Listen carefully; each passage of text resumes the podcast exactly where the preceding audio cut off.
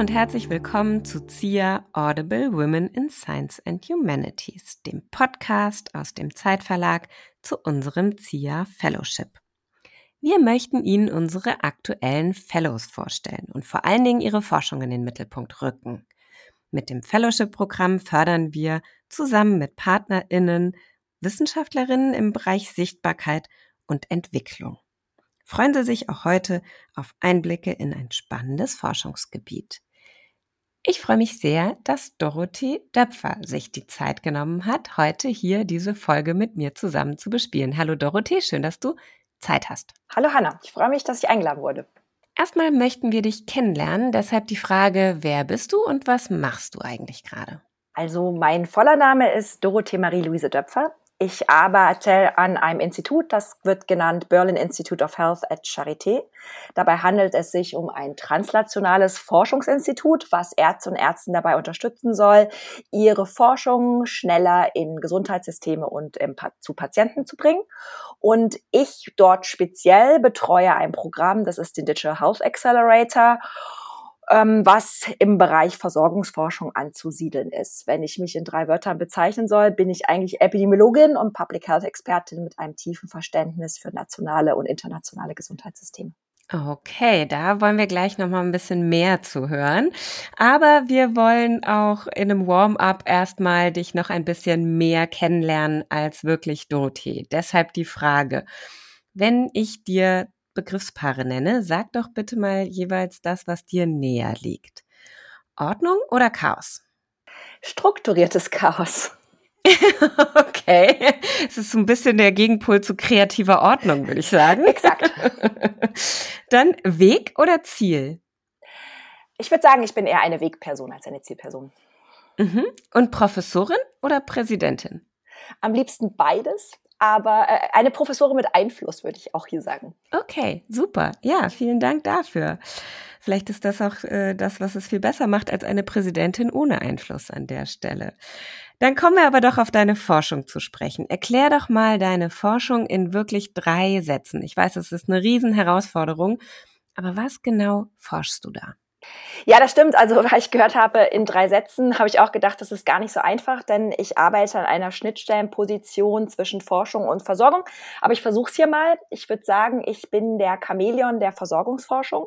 Ich setze mich vorwiegend mit Herausforderungen von Krebs und kardiovaskulären Erkrankungen auseinander und erarbeite hier zusammen mit meinen ärztlichen Kollegen und Kolleginnen digitale Gesundheitslösungen um diese, um mithilfe dieser Patientinnen und Patienten besser zu versorgen und das nicht nur in Deutschland, sondern weltweit.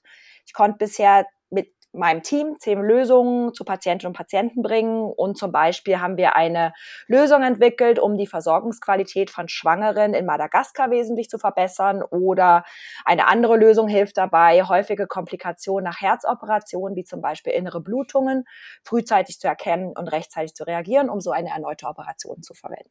Super spannend. Was für ein Feld. Also ich habe mitgeschnitten, es geht um die großen Krankheitsthemen unserer Zeit. Also ob wir jetzt über Krebs sprechen, kardiovaskuläre Krankheiten. Also es ist ja wirklich so das, was fast jeden in irgendeiner Art und Weise tangiert. Es geht um Daten. Das heißt, ihr seid auch sehr stark einfach in, in der, ähm, ja, im Bereich der Digitalisierung ja unterwegs. Genau. Und es ist anwendungsbezogen, richtig? Genau. Also ich bin hauptsächlich in diesem neuen Feld Digital Health unterwegs ähm, und setze mich tatsächlich mit den Burden of Disease, sagen wir in unserem Fachbereich, dieser Zeit auseinander und versuche dort weltweit Menschen zu helfen, um näher an Gesundheitssysteme heranzukommen und besser versorgt zu werden.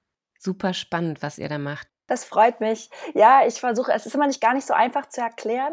Und sogar innerhalb der Klinik ist es nicht einfach zu erklären. Deshalb nehme ich immer Beispiele, dass die Leute ein bisschen besser sehen, was ich da mache. Aber ich bin traditionell wirklich Epidemiologin, was keiner vorher kannte vor Covid. Mm, das stimmt, ne? Das ist wirklich. Ich benutze das Wort auch ungern, weil ich komme eigentlich aus der Transplantation und äh, wollte nie über Covid reden. Okay.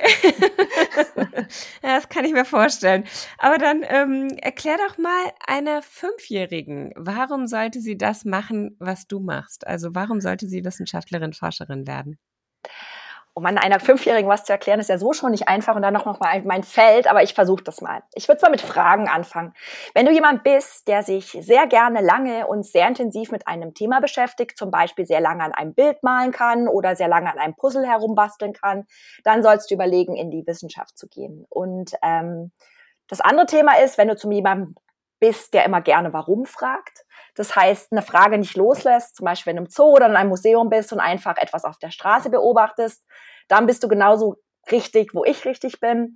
Denn wenn ich eine Antwort auf das Warum habe, zum Beispiel warum eine Person innere Blutung hat und wie ich das verhindern kann, dann ist da meine Freude genauso groß, als wenn du dein Puzzle gelöst hast. Und was ich dir als dritte Frage mitgeben würde, wenn du jemand bist, der dein Wissen gerne mit anderen Kindern teilt und auch gerne Dinge erklärt, gefragt oder ungefragt, dann müsstest du eigentlich auch in die Wissenschaft gehen, denn genau solche kleinen Frauen wie du wären gebraucht. Denn ähm, wir suchen Frauen, die nicht nur Wissenschaft aufschreiben, sondern Wissenschaft erklären können. Denn Lehre ist genauso wichtig wie reine Forschung. Super gut. Ich glaube, jetzt hast du alle Fünfjährigen und äh, die Eltern, die dazugehören, überzeugt, die hier in dem Podcast gerade waren. Dann sind wir schon am Ende unseres Podcasts. Äh, wer mehr wissen will über dich, findet dich auf unserer ZIA-Website auch nochmal im Profil. Das heißt, äh, da kann man auch Kontakt zu uns aufnehmen. Da stellen wir gerne Vernetzungsmöglichkeiten her. Wer vielleicht auch sagt, oh, vielleicht machen wir mal was gemeinsam in der Forschung oder wer dich auch als Expertin braucht für das ein oder andere Format. Da sind wir gerne Vermittlerin. Aber die Frage für dich jetzt nochmal ganz final. Wozu sagst du heute noch innerlich Ja? Das ist auch eine ganz gemeine Frage, weil ich ein ganz schlechter Neinsager bin, sondern eher eine Ja-Sagerin. Aber ich habe mir da ein paar Gedanken gemacht und denke, ähm, den Weg gewagt zu haben von Theorie zu Praxis. Das heißt, raus aus der reinen Buchstabenforschung in den hektischen Eintag einer der größten Unikliniken Europa ist ein richtiges Jahr, um jeden Tag wieder einen Schritt zu tun, um Patientinnen und Patienten besser versorgen zu können und so Gesundheitssysteme effektiver für beide Seiten zu gestalten. Super. Dank dir, Dorothee. Und ich bin mir sicher, wir hören noch ganz viel von dir. Vielen Dank, dass ihr mich eingeladen habt und dass ich heute mein Thema teilen durfte.